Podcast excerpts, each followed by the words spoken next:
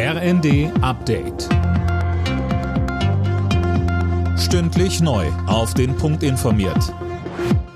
Ich bin Eileen Schallhorn. Guten Abend. Die EU-Länder haben sich nicht auf einen Gaspreisdeckel einigen können. Eine Mehrheit der Länder sei zwar für die Preisobergrenze, allerdings gibt es unterschiedliche Vorstellungen, so Bundeskanzler Scholz nach dem EU-Gipfel.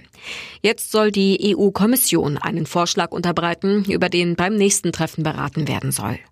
Zum russischen Angriffskrieg auf die Ukraine hat Bundeskanzler Scholz gesagt, Europa steht geschlossen zusammen. Niemand von uns akzeptiert die fadenscheinigen Versuche Russlands, sich Teile der Ukraine völkerrechtswidrig unter den Nagel zu reißen. Das Ergebnis dieser Scheinreferenten sind für uns null und nichtig. Die Mehrwertsteuer für Gas und Fernwärme wird gesenkt von 19 auf 7 Prozent. Dafür hat jetzt auch der Bundesrat grünes Licht gegeben. Das gilt rückwirkend zum 1. Oktober bis Ende März 2024.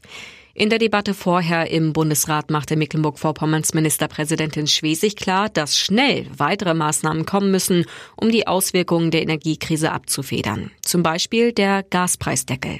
Wir sind halt schon über der Zeit. Wir müssen den Bürgerinnen und Bürgern, die eben jetzt schon ja anstehen und die Vorauszahlungen leisten müssen oder die neuen Verträge unterschreiben müssen, wo ein Unternehmer weiß, wenn ich diesen Vertrag unterschreibe, wird es mein Bäckerladen nicht überleben. Denen müssen wir jetzt eine Antwort geben. Das Nobelkomitee setzt in Zeiten des Ukraine-Kriegs ein klares Zeichen. Der Friedensnobelpreis geht an Menschenrechtler in der Ukraine, Russland und Belarus.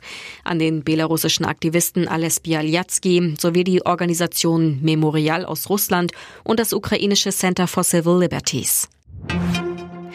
Zum Auftakt des neunten Spieltags in der Fußball-Bundesliga hat Werder Bremen auswärts drei Punkte geholt.